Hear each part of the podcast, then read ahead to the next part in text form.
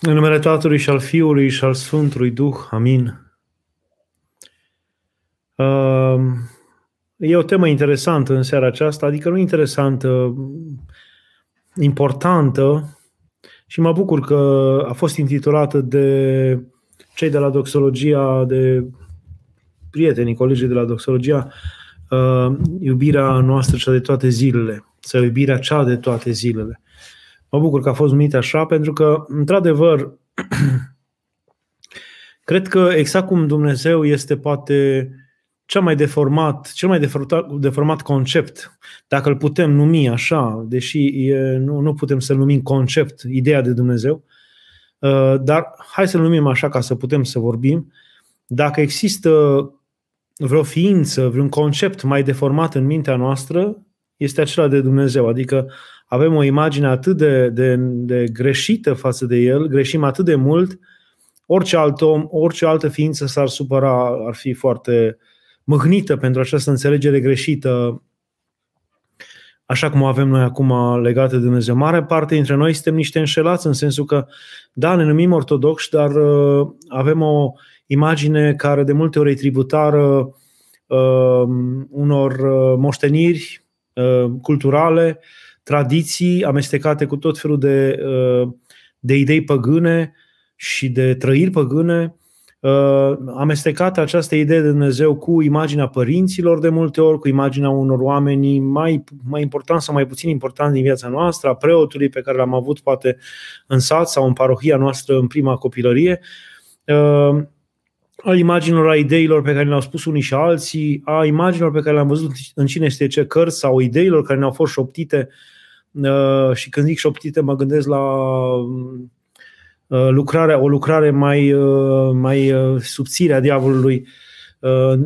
Ne-au fost șoptite încă din copilărie și pe aceea s-au accentuat ca un, ca un susur despre un Dumnezeu care ne terorizează, un Dumnezeu care ne caută de rău, ca un Dumnezeu care ne dorește rău, deci această imagine, această idee de Dumnezeu este cea mai, sau conceptul, ideea noastră pe care avem în minte despre Dumnezeu, este cea mai deformată dintre toate ființele. Cred că nici despre galaxii și nici despre roiurile de galaxii, despre care aproape că nu știm nimic, nu este atât de deformată imaginea noastră. Deci, de cel mai multe ori uh, suntem uh, tributari imaginii puterii omenești. Deci cam cum vedem că e puterea omenească, un imperiu, un, uh, un om foarte puternic, așa ne imaginăm că ar trebui să fie și Dumnezeu sau ni-l, ni-l închipuim așa, uh, ceea ce este foarte, foarte greșit, dar la la pământ. Ei, să știți că exact cum Dumnezeu uh, s-a numit, nu există altă calitate, altă virtute, altă, uh, altă virtute cu, după care să se fi numit Dumnezeu decât iubire. Dumnezeu este iubire. Uh, nici și iubirea suferă de aceeași problemă. Deci, uh, este atât de deformată, deși e pe, gur, pe buzele tuturor și în toate locurile folosită de către noi și folosită același cuvânt, măcar grecii aveau trei cuvinte care le defineau, care o defineau sau care o încercau să o prindă într-un concept, dar noi avem în general același cuvânt, ori dragoste, ori iubire, cam același lucru este și uh, tot așa este la fel de deformată imaginea noastră, ideea noastră despre iubire. În general, ea este uh, Uh, tributară sau, sau tinde spre două extreme uh, în mintea noastră. Pentru unii, pentru foarte mulți, iubirea este doar uh, se limitează la legătura trupească, la tot ce ține de partea sexuală, la tot ce ține de partea trupească și totul se definește în funcție de asta. Pentru alții, aș zice, hai să, hai să mai dau câteva delimitări greșite. Pentru alții, iubirea este un soi de, de relație contractuală, de a ne face bine unul altora, de a ne ajuta, care se cuprinde în prietenie, se cuprinde în familie, se cuprinde în nație. Uh, asta pe de-o parte și iar pentru alții este ceva atât de înalt, atât de, de, de neatins, de uh, hieratic și sideral, încât uh, e ceva care e specific numai lui Dumnezeu, iar noi uh, vorbim despre iubire, dar niciodată nu o vom atinge. Toate aceste extreme nu sunt, nu sunt adevărate, nu sunt bune, nu sunt folositoare. Uh, ar părea la prima vedere că Dumnezeu uh, ne cheamă la iubire și ne cheamă la ceva imposibil Știți, când Dumnezeu ne spune, de fapt, toată Scriptura se, se prinde, se cuprinde în, în două porunci care sunt legate de iubirea amândouă. Iubește pe Dumnezeul tău din toată inima ta, din tot cugetul tău, din toată vârtutea ta, uh, din tot sufletul tău, iar pe aproapele tău iubește-l ca pe tine însuți. Aceasta este porunca pe care Mântuitorul a dat-o, uh, a, a, de fapt el a sintetizat tot, tot Vechiul și Noul Testament în aceste două porunci. Um, chiar el spune, în aceste două porunci stau toți prorocii și profeții, toți profeții și toată legea. Uh, deci amândouă țin de iubire. Și noi uh, de multe ori avem imaginea aceasta despre iubire că e o chestie care e foarte deosebită, înaltă, uh, trăită numai de Dumnezeu, poate de unii sfinți, cine știe, încât noi nu are rost să ne consumăm prea mult, că oricum nu o să ajungem la ea. Este o greșeală foarte mare această desprindere de ea, această uh, separare, această răceală, ideea că este a Sfinților și a lui Dumnezeu iubirea, iar noi trăim ce putem trăi pe aici la nivelul nostru.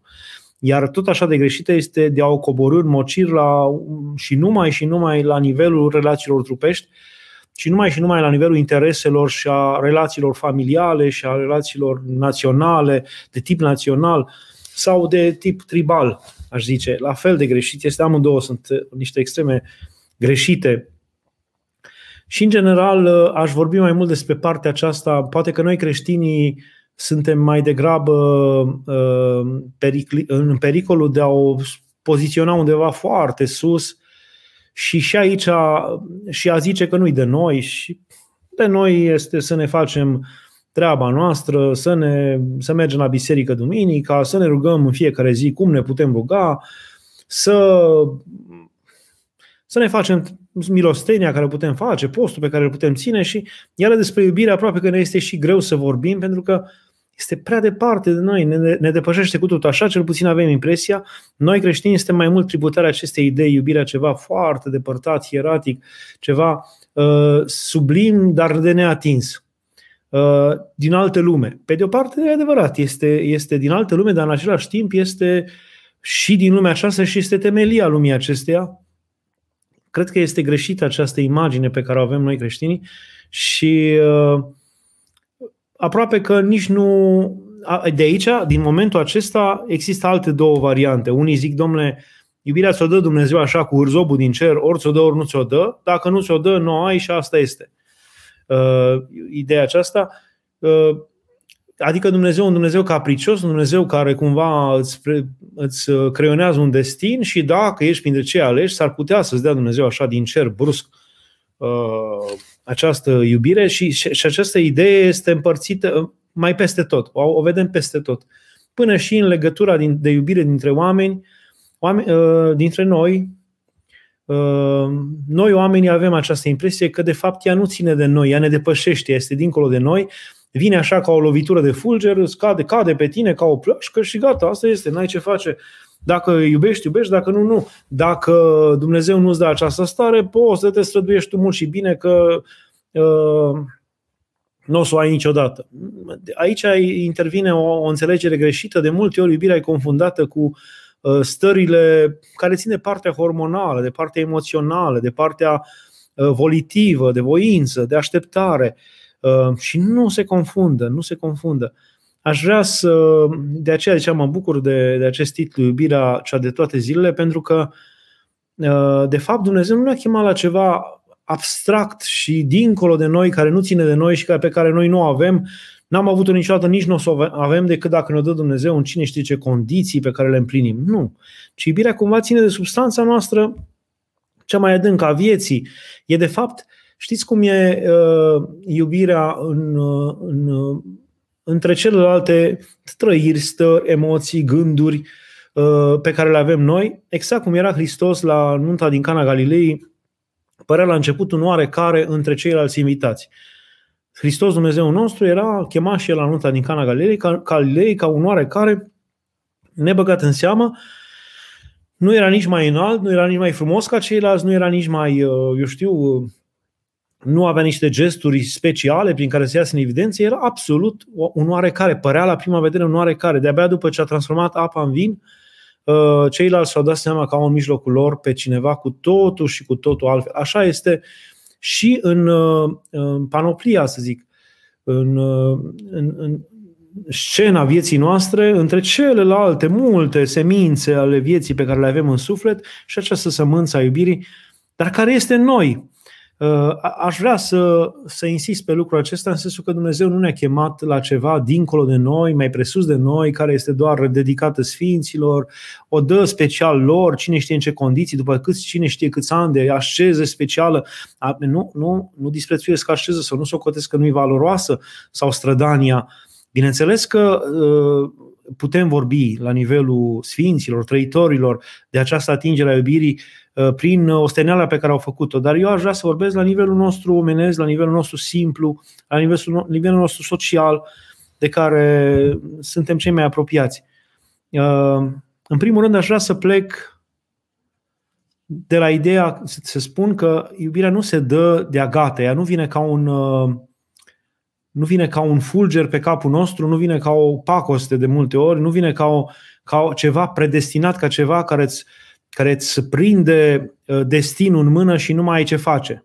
Această idee s-a împrăștiat foarte tare, e de obicei confundată cu, e vine cumva din zona uh, filozofiei lui Platon, Bine, oamenii nu mai știu că de acolo vine, de unde el spune că la început oamenii, vă dați seama ce, ce concepție, uh, despre așa zisa iubire platonică sau iubirea lui Platon, despre care vorbește el, el zice că la început oamenii erau cu patru picioare, patru mâini, două capete, și erau mult mai puternici și că se mișcau așa prin învârtire, adică picioarele acelea, cumva fiind patru, se învârteau și omul putea sări foarte sus și avea niște capacități extraordinare și el spunea că uh, la un moment dat, zeii, văzându-i pe oameni așa de puternici și gata, gata să cucerească cerul, l-au tăiat pe om prin mijloc. Și s-au uh, împărțit în două părți oamenii și, în general, bărbat-femeie. Adică cei patru, ce, cele patru picioare, două, patru mâini, două capete erau de fapt ale unei femei și al unui bărbat uniți la un loc,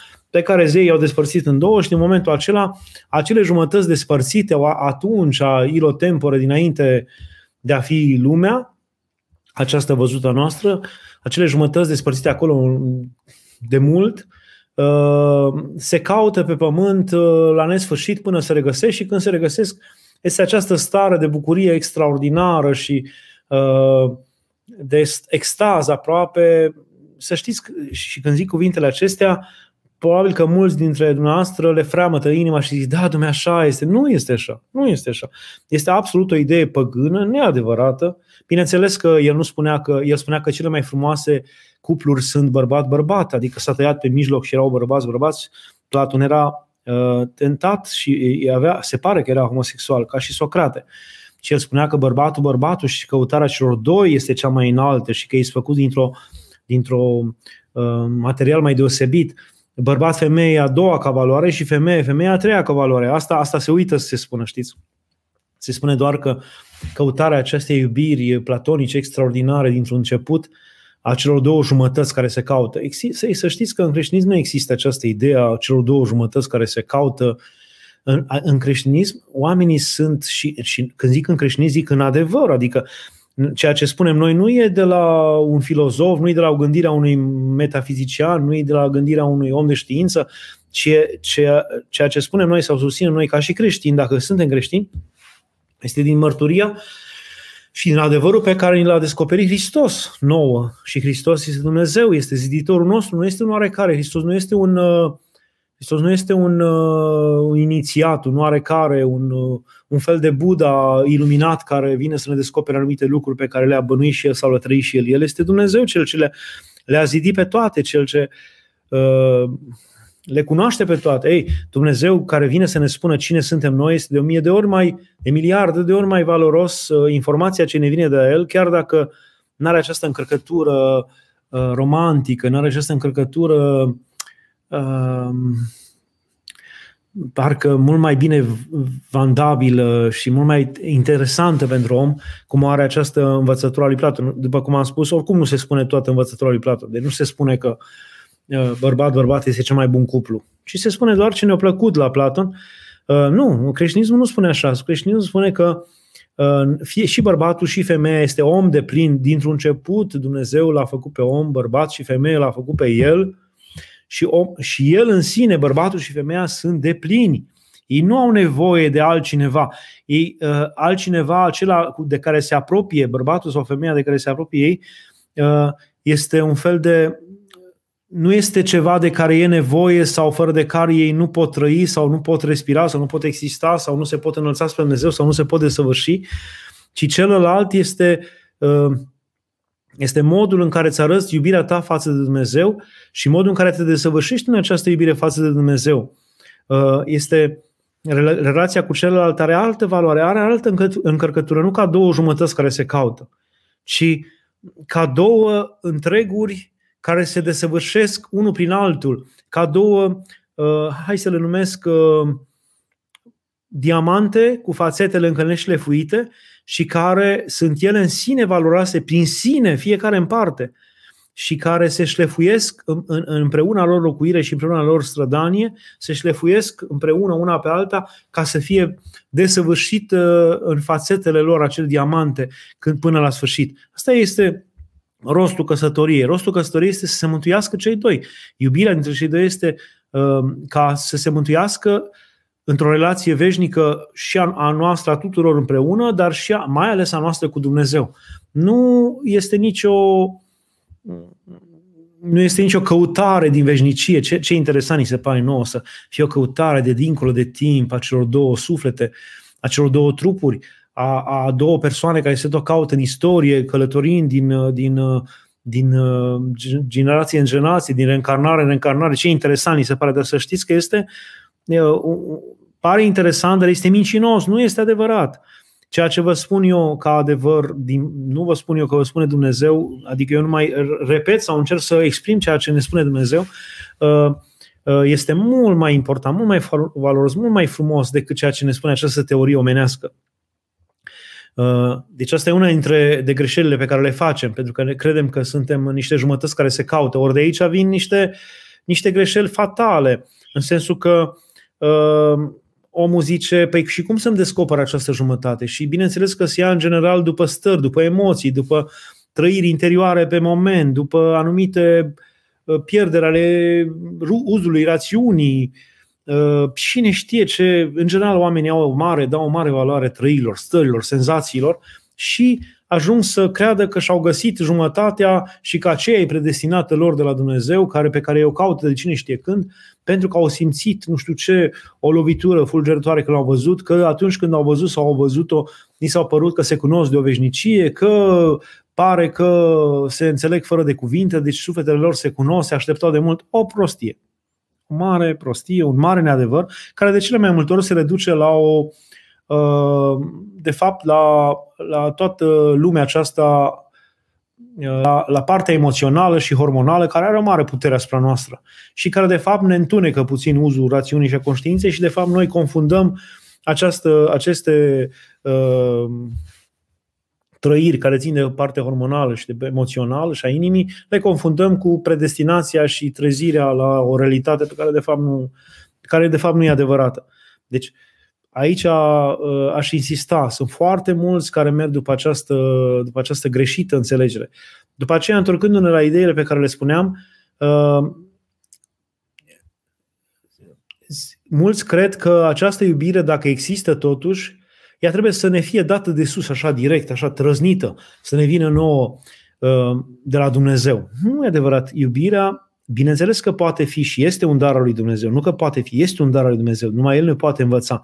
Dar a lăsat și noi sămânța acestei iubiri, adică exact cum vă spuneam, este ca Hristos la nunta din Cana Galilei, numai că trebuie să-i dăm importanță. Trebuie să-i dăm importanță lui Hristos. Dacă la Hristos Maica Domnului nu venea să-i spună au rămas fără vin, Hristos ar fi rămas uh, necunoscut la nunta din Cana Galilei, nimeni n-ar fi știut că El este Hristos. Dar pentru că i s-a dat o importanță, a fost întrebat, a fost uh, udat ca o sămânță care este udată și care este încălzită și care este uh, luminată, atunci, dintr-o dată, din, din ceea ce părea un om simplu, el s-a arătat ca Dumnezeu, viu, adevărat.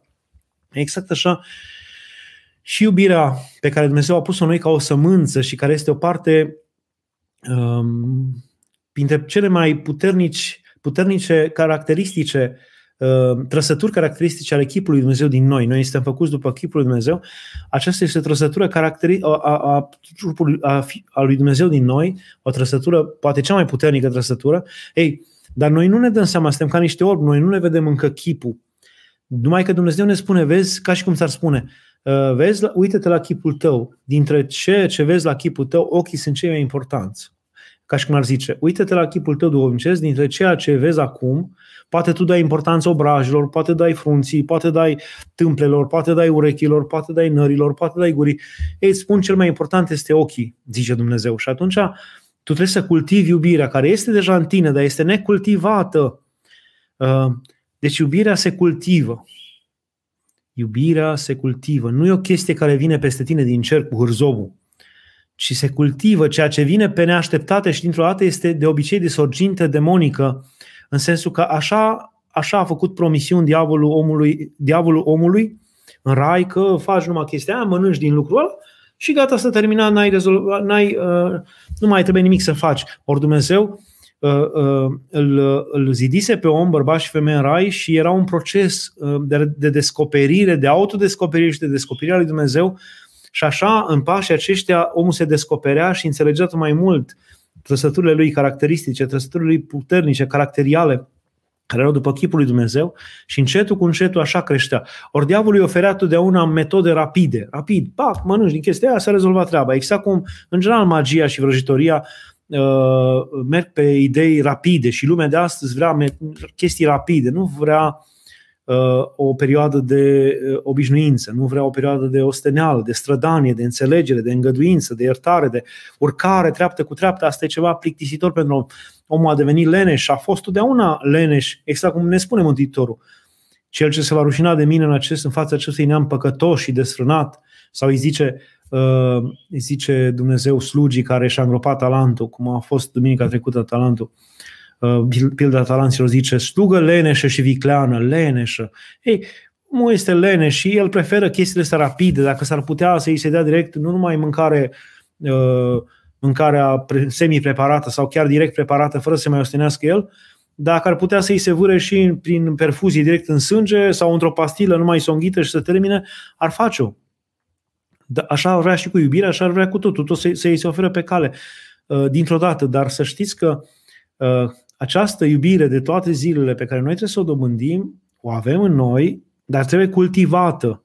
Și cultivarea se face prin ceea ce ne-a spus Dumnezeu, prin ceea ce trebuie să facem. Uh, pe căile pe care El ni le-a spus și nu trebuie să citim decât cele trei uh, uh, uh, capitole din Matei, 5, 6, 7, predica de pe munte, unde ni se spune ce trebuie să facem ca să sporim, ca să cultivăm această iubire. Ea nu va crește altfel, să nu ne iluzionăm.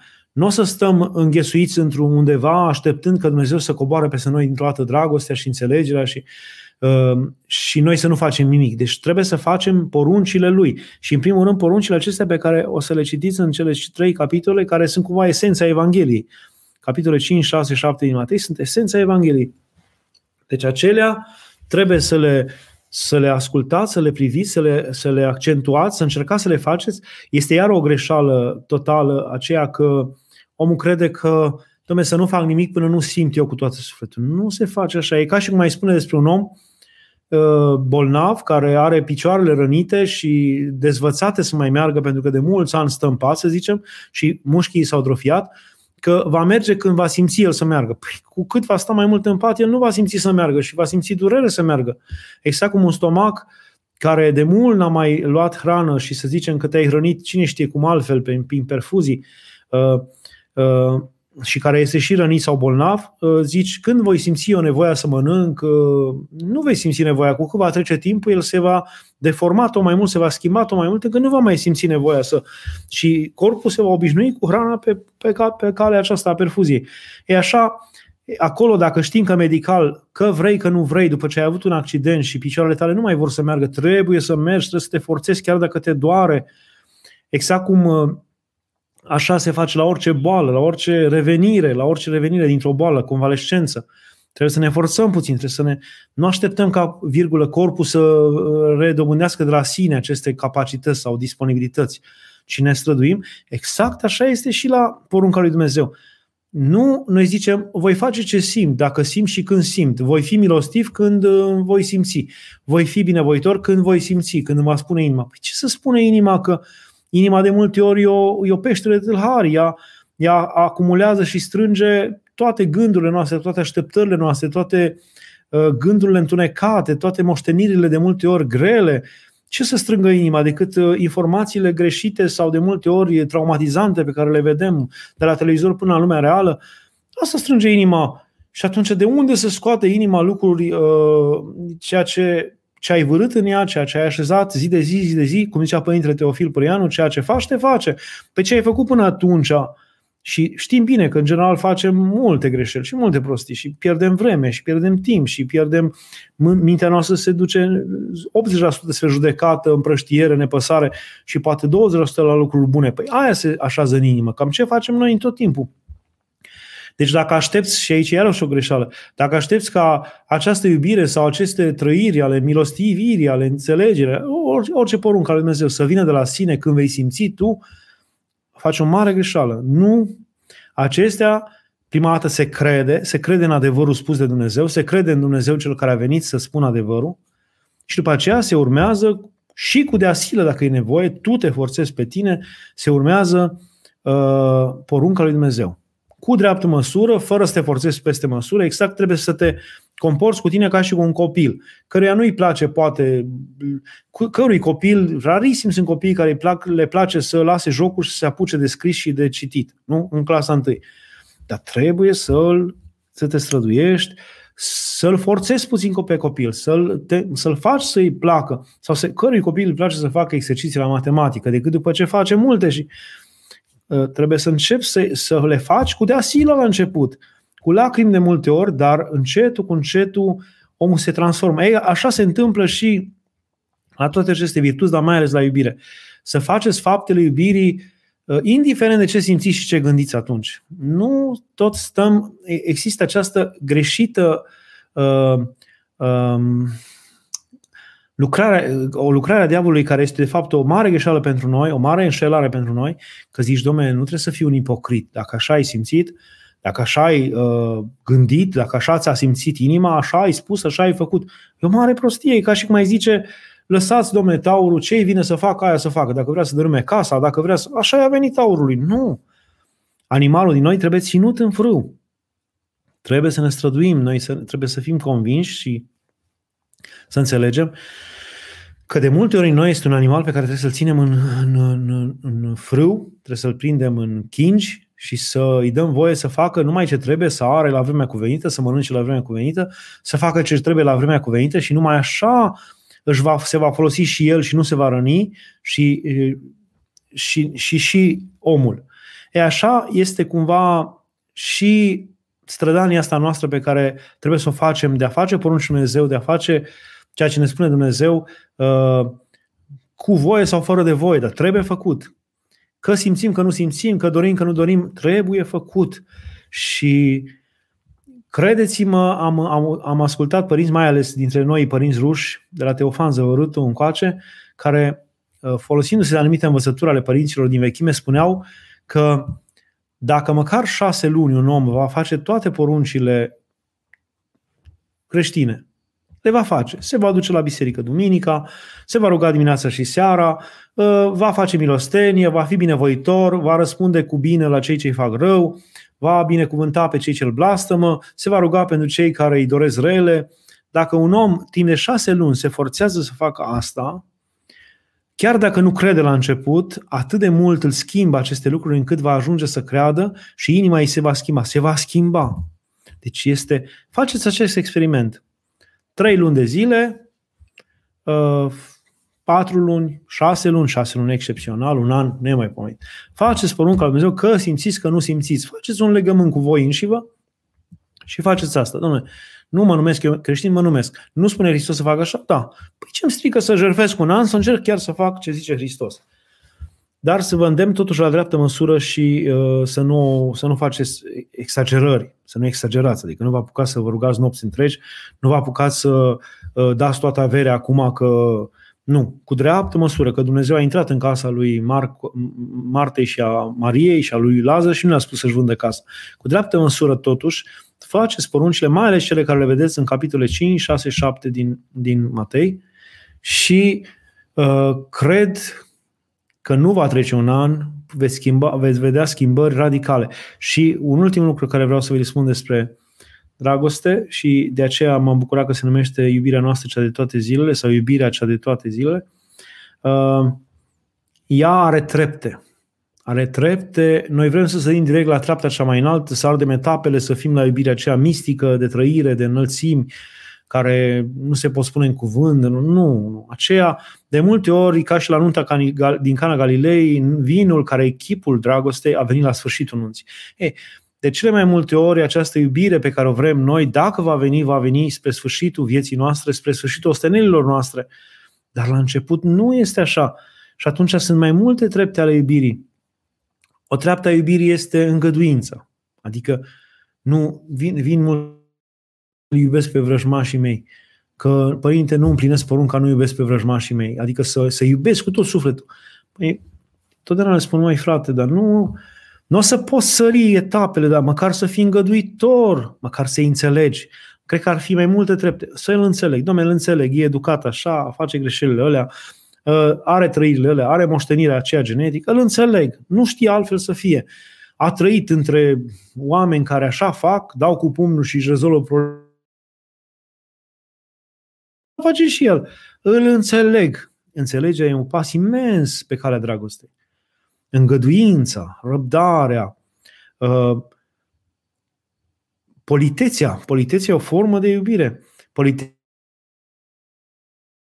deci gesturile de politețe, gesturile de bună creștere pe care le, la care ne îndeamnă politețea, este de fapt, sunt, sunt de fapt gesturile de iubire pe care noi ar trebui să le facem firesc din tot sufletul și care acum, pentru că nu mai avem și pentru că nu o avem sau că s-a uscat iubirea noastră, uh, o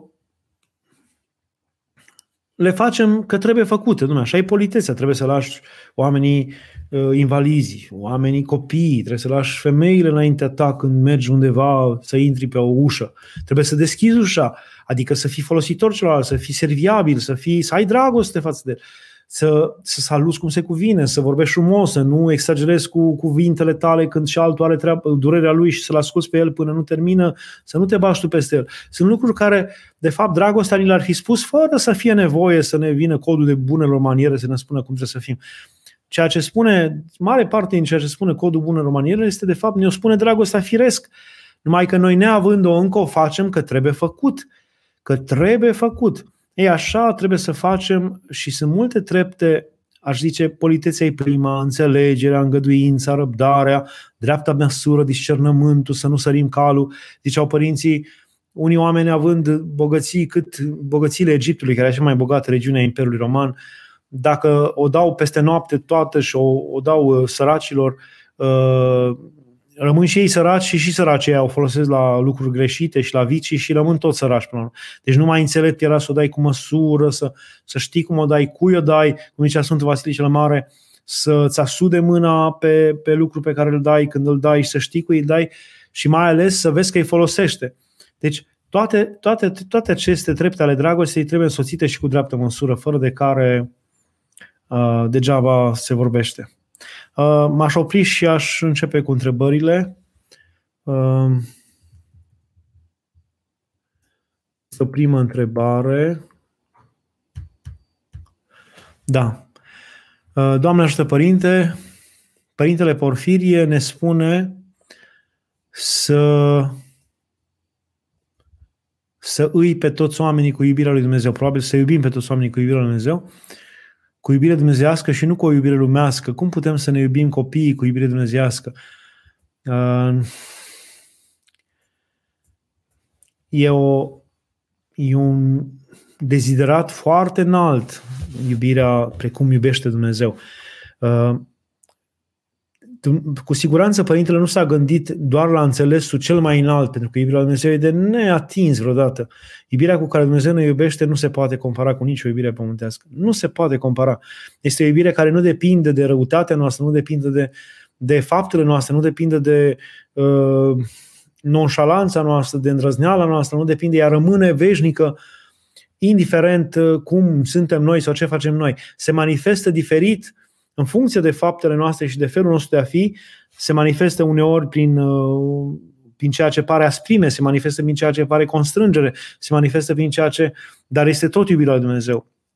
Iubirea lui Dumnezeu nu se schimbă niciodată, nu se clintește, nu se mișcă, nu se... Uh, nu este comparabilă cu nimic pe pământ și atunci cred că Părintele Porfirie nu s-a gândit neapărat la această iubire, deși acesta e dezideratul, dar cine poate să fie cu iubire dumnezească? Cine poate să spună că îl poate iubi pe un om la fel de mult după ce i-a, după ce i-a făcut un rău imens și după ce acesta nu se întoarce și nu, nu-și cere iertare și nu-i pare rău și nu încearcă să repare, cine poate să spună că îl poate iubi la fel de mult sau îl poate iubi de plin, complet? ca pe prietenul său, ca pe fratele său, ca pe soțul său, ca pe soția sa. Cine poate spune? Nu, e foarte greu, e foarte greu. Și atunci cred că Părintele Porfire se gândea la iubirea dumnezească care este cumva uh, nu are niciun interes. Iubirea dumnezească nu are niciun interes, să știți. Poate este, este prima caracteristică a iubirii dumnezeiești. Iubirea lui Dumnezeu nu are niciun interes decât interesul nostru. Deci nu îl interesează pentru Dumnezeu nici să-i aducem noi o sanale, nici cinstiri speciale, nici ceva să-i aducem că îi lipsește lui lui Dumnezeu, nu îi lipsește nimic. Uh, nici că însetează de laudele noastre sau de rugăciunile noastre. Nu are nevoie Dumnezeu de rugăciunea noastră. Nu are nevoie. Noi rugăciunea o spunem că ne trebuiește nouă, nu-i trebuiește lui Dumnezeu. Uh, și atunci, în primul deziderat este ca iubirea noastră față de orice om să fie o iubire dezinteresată. Cum zici tu aici, cum putem să ne iubim copiii cu iubire dumnezeiască? De exemplu, ați iubi copiii numai cu gândul că la bătrânețe o să-ți fie alături și că trebuie să-ți îngrijească de tine, este o iubire interesată. A, dacă se va întâmpla asta, dar tu nu cere asta și nu asta cauți și nu pentru asta îl ții și nu pentru asta îl hrănești pe copil și nu pentru asta îl ajuți, dacă se va întâmpla asta, dai slavă lui Dumnezeu. Dar nu pentru asta trebuie să fie iubirea ta față de orice om. În general, de aceasta suferă iubirea noastră, de mult, mult interes. Suntem foarte, foarte interesați în iubirea noastră. Orice zâmbet îl facem cu un interes. Orice îngăduință, orice milostenie, ne gândim, las că poate ni se întoarce la un moment, la un moment uh, critic, poate omul ăsta mă, mă ajută dacă îl ajută acum. Dacă are o funcție mare, cu atât mai mult îl ajut, fac, sunt disponibil, zâmbitor, pentru că el o să mă ajute. Uh, dar așa este iubire. Nu zic să nu se facă și asta, să se facă, dar sunt iubire interesate.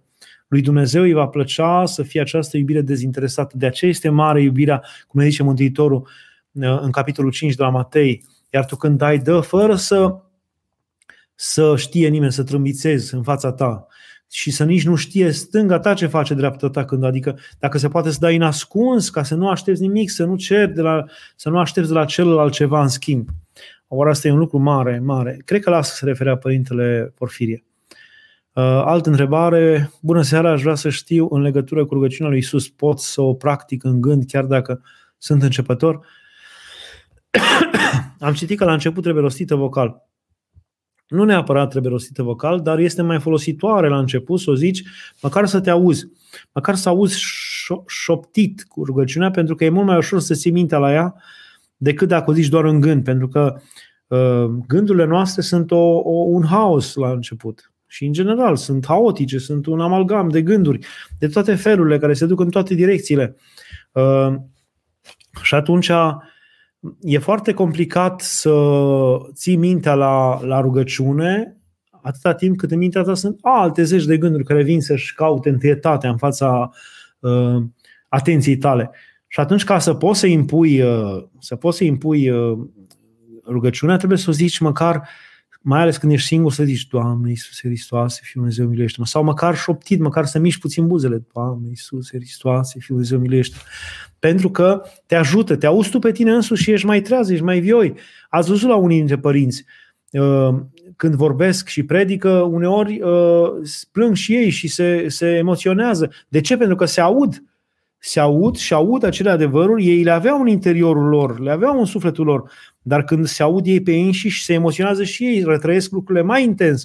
E așa este și, și așa și, a, și, a, și atunci când rostești rugăciunea inimii, la fel este, este important să zici vocal, dar a, a, acest lucru l-am văzut în Muntele Atos la Vatopedu, îi auzeam, stăteam într-un, într-un, într-un colț al curții noaptea pe la 10 și vedeam pe monah trecând cu treburi dintr-o parte într-alta, încă nu terminaseră nici cu spălatul vaselor, nici cu...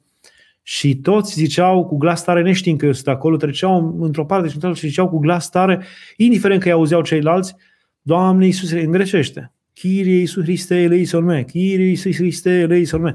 Și m-a, m-a impresionat. Ziceau tare toți. Toți. Indiferent că erau împreună, că erau cu doi, că erau trei, că era singur, că trecea singur. Nu, ziceau. Ceea ce m-a impresionat și am auzit că acest lucru îl cerea Sfântul, Părinte, Sfântul Gheron Iosif, uh, Isihastu, care le cerea ucenicilor săi să-l zică tare, adică atât de, mai ales cu cât aveai mai multe gânduri, uh, cu atât mai tare să zici, ca să-ți acoperi gândurile. Și zicea că atât de, de, de atâtea ori zicea cu glas tare că îi durea gâtul și îi dureau maxilarele până seara, de atâtea ori ziceau. E, acum asta nu se poate în viața de zi cu zi la noi, pentru că nu suntem un mediu potrivit și așa. Dar când ești singur poți să faci asta și poți să zici uh, rugăciunea inimii. Da, poți să zici în orice condiții, oricând. E bine să ai și binecuvântarea unui duhovnic, să vorbești cu el înainte și să ceri acest sprijin și această acoperire a rugăciunilor lui. Acoperire a binecuvântării lui mai degrabă. Uh, părinte, vă rog mult să-mi spuneți cum să mă comport cu băiatul meu care este dependent de jocurile de noroc de mulți ani, cum să am răbdare la nesfârșit. Foarte greu. Și nu știu dacă rezolvarea este prin răbdare la nesfârșit. Adică, de aia am zis că dreaptă măsură. Că de multe ori iubirea are acest uh, chip, îi apare așa un fel de uh, lipsă de limită, că trebuie să îngădui, trebuie să ierți, trebuie să ții, trebuie să lași pe celălalt la infinit, la infinit, infinit, el face mii de rele în jurul tău, împotriva ta, împotriva celorlalți și tu zici trebuie să-l rap pentru că trebuie să-l iubesc. Ea se confundă, iubirea se confundă cu această uh, greșit, se confundă cu această răbdare, uh, aș zice, fără lipsită de înțelepciune. Uh, o răbdare care nu e neapărat potrivită, adică uh, exact cum unui copil nu este potrivit să-i zici, uh, el să înceapă să vorbească urât, să înjure, să spună lucruri urâte în casă și tu să zici, trebuie să am răbdare, trebuie să-l iert, trebuie să-l îngădui. Nu! Lucrurile nu se rezolvă așa. Dacă el nu va vedea că pentru fiecare lucru rău nu este o urmare pe care trebuie să o plătească, el va face în continuare la nesfârșit aceste, aceste rele. Deci, Uh, nu știu dacă trebuie să-l rabzi, ci trebuie să impui niște reguli, trebuie să pui niște limite și să-i spui pentru binele tău, de acum, dacă mai faci aia și aia, tu vei plăti, tu te duci pe platformă maritimă, nu știu unde, și lucrezi până îți plătești toate datorii, eu nu-ți mai plătesc, chiar dacă te ia la închisoare, s-ar putea să-i fie bine să meargă la închisoare dacă el se zice că fură și face toate celelalte, poate că de-abia pericolul ăsta și frica asta și uh, grozăvia aceasta prin care trece ajungând acolo sau printre asemenea oameni, îl va face vreodată să se schimbe. Nu, nu un fel de iertare nesfârșită în care noi suntem ca niște protectori care tot răbdăm, îngăduim și zicem că poate, poate se va schimba. Nu, nu, nu. Nu asta este calea. Exact cum, gândiți-vă ce diferit ar fi fost pilda fiului ispitor dacă, uh, dacă ar fi mers toată ziua tatăl, uh, ar fi trimis oameni sau el s-ar fi dus după fiul ispitor pe unde era, tot timpul să-l întrebe, ți-e bine, ți-e greu, nu vii acasă, hai acasă. Este o anumită sobrietate și răceală în poziția tatălui, care lasă să plece și nu se duce să-i cânte în strună pe acolo pe unde merge el. Nu se duce să-i spună că, vai, fiule, ce mult mă doare pentru tine. Nu. Uh, Adică această asprime, această sobrietate este parte a iubirii lui Dumnezeu față de acel om. Așteaptă ca acesta să se trezească, prin trecând prin aceste încercări, să se trezească, să vină acasă. Așa și aici. Cred că trebuie o anumită sobrietate, o anumită, și anumite limite care trebuie impuse. Următoarea dată când vei fura din casă, să zicem, se presupune că copilul a ajuns să fure din casă, din buzunarul tău, din... voi chema poliția Bineînțeles că la început poți să-i spui polițistului să vină doar să-l sperie, să-i facă un proces verbal și nu știu ce, dar dacă lucrurile se continuă, mai bine să stea închis două săptămâni și lucruri de genul ăsta, adică nu cred că se poate rezolva altfel. E foarte periculoasă această cale a jocurilor de noroc. Foarte, foarte. Mai, mai periculoasă din punctul meu de vedere decât drogurile. Adică cei care se droghează, am mai văzut că mai pot scăpa, se găsesc soluții, dar cu aceștia, cu jocurile de noroc, n-am prea văzut. Recunosc. Dureros. Uh, altceva. Vorbiți-ne despre limbajele diferite ale iubirii dintre părinți și adolescenți, cum se, cultivă, cum se cultivăm iubirea. Adolescența prin sine este altceva uh, și nu numai adolescența, pubertatea perioada aceasta, începând de pe la 11 ani, acum tot coboară perioada adolescentină și coboară tot mai mult. Noi uh, avem adolescență la 16-17 ani. Acum oamenii sunt, așa zis, și adolescenți la 12 ani. Deja au trăiri de adolescent, revolte de adolescenți, învârtoșări de adolescenți. Adolescența are o parte frumoasă, minunată. Este, dar și periculoasă. Are momentul punerii la îndoială a tuturor valorilor pe care tu le aveai până atunci indiscutabile. Până atunci mama, tata erau cei mai importanți, până atunci valorile lor erau valori eterne, ceea ce spunea unul și altul era bine. Dar de acum Dumnezeu vrea ca tu să accepti sau să asumi aceste valori sau să le urmezi, dar cu conștiință, cu luciditate și atunci se produce această punere la îndoială a tuturor valorilor, de la Dumnezeu până la și discutarea lor și uh, verificarea lor, dacă sunt așa sau nu sunt așa. E aici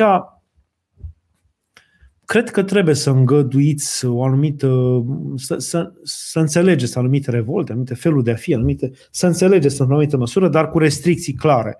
Deci peste anumite lucruri nu se trece, anumite cuvinte nu se spun, anumite mânii și feluri de a fi și isterii nu se fac, sau dacă se fac, se pedepsesc așa și așa și așa. Și se pedepsesc nu neapărat prin bătaie, sau se pedepsesc prin anumite restricții sau anumite sau prin nevorbire sau prin cine știe ce alte metode. Deci uh, e o altă metodă, e o altă cale.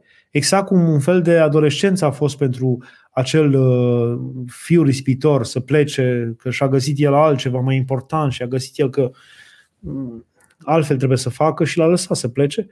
Uh, de multe ori asemenea situații se rezolvă tot așa ca la fiul risipitor. Adică mai bine să, să vadă, să se dea cu capul de perete, să vadă și alte realități și să înțeleagă ce mult l-au iubit părinții și ce mult i-au, i-au dorit binele, decât să-l țineți cu deasila și acolo și el să tot creadă că peste tot oriunde altundeva e mult mai bine și mult mai frumos. Uh, mi-aduc aminte și acum, acum uh, uh, în cartea, într-o carte de amintire a doamnei Ioana Pelea, spunea că tot așa avea niște revolte motiva mamei sale, a tatălui său, se socotea nedreptățită, până când într-o zi mama ei a scos lucrurile în fața uh, ușii câteva, niște jamatane cu haine și este rog frumos să pleci, de acum nu mai ai ce căuta aici, dacă nu ne, nu-ți place de noi, ce mai stai aici? Și ea și-a luat bagajul, s-a plimbat pe străzi câteva ore sau nu știu cât și s-a întors înapoi plângând, cerându-i iertare pentru că și-a dat seama că a făcut o greșeală. Deci, de multe ori, asemenea uh, soluții sunt mult mai valabile decât uh, tot înțelegere, îngăduință, răbdare și lăsarea a tot felul de, de, de nonșalanța, nepăsarea, bajocura pe care de multe ori o fac acești adolescenți față de pieții părinți sau de bunici. Uh, altă întrebare. Cum putem să ne dăm seama dacă iubirea pe care o avem pentru iubitul, iubita noastră este adevărată sau o patimă bazată pe plăcere? Păi nu se poate, nu știu ce e adevărată. Adevărat în, între orice om și orice alt om se poate dezvolta încetul cu încetul o iubire adevărată.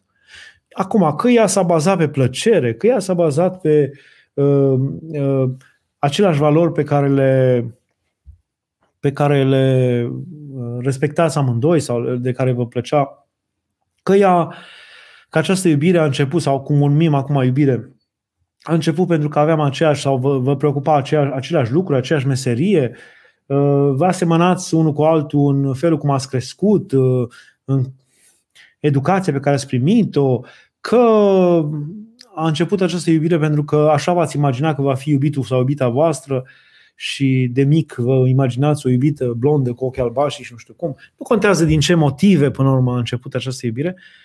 Uh, contează că ea poate să crească, dacă diferențele nu sunt foarte mari, poate să crească încetul cu încetul și că această iubire se zidește în timp, se zidește. Că vă ziceam, v-am spus, iubirea se construiește, se zidește, se, se cultivă. Nu e o chestie care o ai din start. De unde să-mi dau seama dacă iubirea mea e ca și cum ai zice, când întrebi așa, e ca și cum ai zice, de unde să-mi dau seama că este uh, căzută din cer iubirea și e adevărată sau e iubire de-a mea. Nu e nici căzută din cer, nici de-a ta. E un amestec, dar uh, și nu mai ales nu e căzută din cer, de, dar o, o dorește cerul, o dorește cu siguranță. Și atunci cultivați iubirea, cultivați și vedeți dacă sunt piedici foarte mari în această cultivare. Dacă împotriva în, în, în, sunt piedici foarte mari, piedică, o piedică foarte mare, de exemplu la bărbați, să zicem. o piedică foarte mare este zgârcenia la bărbat. Dacă bărbatul e zgârcit, e groaznic pentru o femeie, cel puțin e îngrozitor. Dacă bărbatul este uh, necredincios, să presupunem, iarăși este groaznic. Dacă el este gelos, iar este o piedică imensă împotriva iubirii. Dacă, ce aș mai putea spune, dacă este o, o, un bățos și un mândru și un lăudăros sau beția, uh, acestea toate sunt niște piedici care sunt greu de, de, de montat, greu de schimbat și care s-ar putea să străbească o viață întreagă de luptă și mai degrabă o să tot scadă iubirea ta așa zisă pe care vrei să o construiești cu el decât o să crească. Deci sunt niște piedici pe care nu le poți depăși cu ușurință și atunci trebuie să fii lucid, că de-aia ziceam, trebuie să avem multă luciditate și dreaptă măsură și să vedem dacă putem construi această iubire împreună cu celălalt. Dar uh, nu contează de unde a plecat această iubire, contează pe ce, cum putem construi și dacă putem construi ceva. De exemplu, între un om credincios și un necredincios, poți construi totuși cu cineva, să zicem că fata e credincioasă, băiatul necredincios, poți construi, să zicem că el are multe calități, dar este necredincios.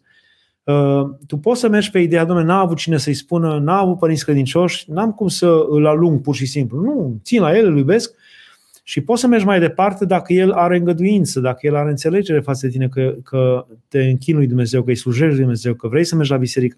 Dacă el nu are nimic împotrivă, din potrivă, îți respectă credința, poate vine și el de dragul tău. Ei, atunci poți merge înainte. Dar dacă el de dinainte de căsătorie uh, va râde de tine, te va ironiza, va bajocori credința ta, nu poți să treci peste așa ceva.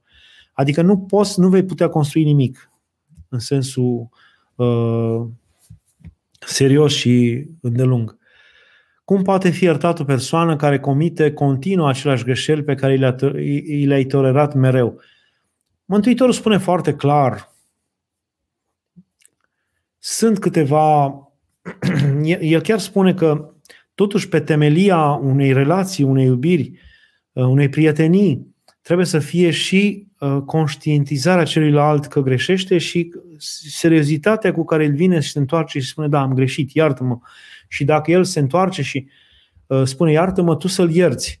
Uh, dar să fie o anumită seriozitate în privința asta, că tot el dă, adică nu, îmi pare rău, iartă-mă și o spune numai din vârful buzelor șmecherește, dar la noapte face aceeași greșeală și mâine când nu ești atent la el face aceeași greșeală și atunci cu acești oameni mai degrabă nu e bine să continuați, mai degrabă cu acești oameni care de fapt nici nu le pare rău, poate, sau dacă mimează că le pare rău, o spun doar din vârful buzelor, dar de fapt nu le pare rău, cu acești oameni este mai bine să faceți tot cum zice Mântuitorul nostru Iisus Hristos, că zice, dacă ai ceva cu cineva, mergi și vorbește cu el față către față, adică spune clar cât de tare te doare felul ăsta de a fi, că nu îți displace în mod profund lucrul ăsta, că acest, așa mergând înainte, nu se poate merge înainte și că dacă el nu face sau ea nu face eforturi de schimbare, tu nu, nu promiți că vei rămâne, ci din potrivă că te vei despărți de, din această legătură, așa zisă de iubire sau eu știu. Uh, și dacă nu înțelege să mai ai doi sau trei, zice Mântuitorul, să duci să vorbești cu el lucrurile acestea sau cu ea și uh, doi sau trei oameni de care și ea sau el are uh, respect, oameni importanți, oameni pe care îi respectă și el. Și dacă și acei oameni aduc dovadă și spun că așa nu se poate merge înainte și totuși el va continua sau ea, atunci spune-l mai marilor, dacă sunteți credincioși, spune preotului duhovnic, spune părinților, nașilor, oamenii care cumva au autoritate morală asupra voastră și, uh, și spirituală și dacă nici așa nu ascultă și continuă, atunci să fie ție ca un străin și ca un vameș. Adică să te răcești față de el, bună ziua, bună ziua, sănătate, ce mai faceți, în caz de ceva sar și la jos, dar altfel te desparți de el, exact cum erau evrei față de vameș și față de străini, nu, nu prea se băgau în vorbă și în treburi cu acești oameni. În afară de respectul minimal, nu mai era nimic altceva. Acesta, acesta este gândul.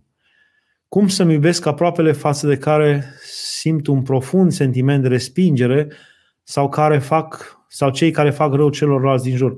Păi cum am spus, iubirea are multe trepte. Uh, în primul rând să fii convinsă că în foarte multe fapte ale tale ai, produci aceleași sentimente și înaintea lui Dumnezeu. Adică suntem, facem asemenea păcate, asemenea greșeli, încât cred că dacă Dumnezeu s-ar lua după și, și ar fi corect și ar fi judecător drept, am produce în inima lui un profund dispreț, un profund, o profundă scârbă pentru păcatele pe care le facem, dar totuși el ne îngăduie. Și dacă tu te, tu te gândești așa, că uite mai, eu fac lucrurile astea și Dumnezeu mă îngăduie și mă iartă și mă primește și atunci să am și eu un minim respect și un minim uh, cinste față de acest om, să, să respect și eu măcar. Și cum vă spuneam, există mai multe trepte ale iubirii. Nu sar direct cum să iubesc pe un om. Înțelegere, îngăduință, răbdare, uh, eu aș zice chiar un fel de consonanță cu, cu trăirea lui, cu viața lui, să-l înțelegi în toate, să fii uh, să-l ajuți dacă va fi nevoie, chiar așa rece, nepăsă, chiar dacă nu simți cu totul, dar să-l ajuți. Deci astea sunt căile. Uh, o altă întrebare, mă rog pentru o persoană din familie care m-a jignit și care nu mi-a fost alături când aveam nevoie. Nu îi doresc răul. Din contră, mă rog pentru binele ei, însă nu mai am deschidere către această persoană. Nu mai doresc să am o relație apropiată cu dumneai. Poate că încă nu am iertat și de aceea mi este greu. Ce sfat puteți să-mi dați?